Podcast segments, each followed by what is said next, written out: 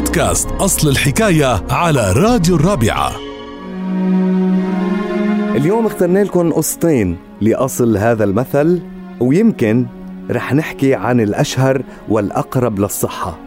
الحكاية الأولى إنه عام 1933 ببغداد وبشارع الرشيد تحديدا برأس القرية كان في مكتب للباصات الخاصة بالنقل الخارجي من العراق إلى الدول المجاورة. وكانت هذه الباصات تضع حرفي TT ويقال لأنه هذا المحل كان اسمه نقليات التلة فرمز لإلها بالتلة transportation والصور موجودة على الإنترنت فيكم تتأكدوا منها. وكانت هالباصات تنقل المسافرين والركاب والسواح صباحا وتعود وترجع بآخر المساء فأصبح المشت على هالشركة وباصاتها ويقول تيتي تيتي مثل ما رحتي مثل ما جيتي. ولكن القصة أيضا ممن نقلوا عن هذا المثل وقالوا أنه صاحب هذا المكتب. كان وقت اللي ينطلق الباص صباحا ويرجع المساء يخرج على الباب ويستقبل البساط ويقول تيتي تيتي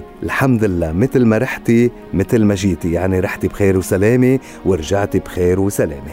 أما القصة الثانية فهي إنه دودة صغيرة اسمها تيتي وكانت بتعيش مع أمها. ووقت اللي كبرت تيتي قالت لأمها يا بنيتي هلأ أنت كبرتي وأصبحتي قادرة على أنه تحصلي رزقك بنفسك.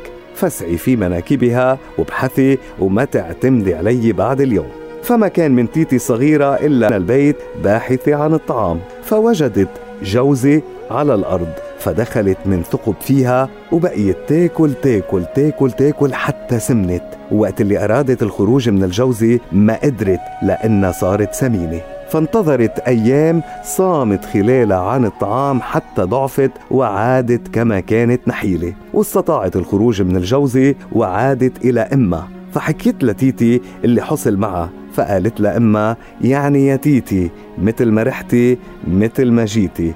فأصبحت مثل وانتشر على ألسن الناس. وأصبح مفهوم هذا المثل ومعناه يقال للشخص اللي بيذهب ليحقق شيء مهم ويعود كما ذهب دون أي فائدة.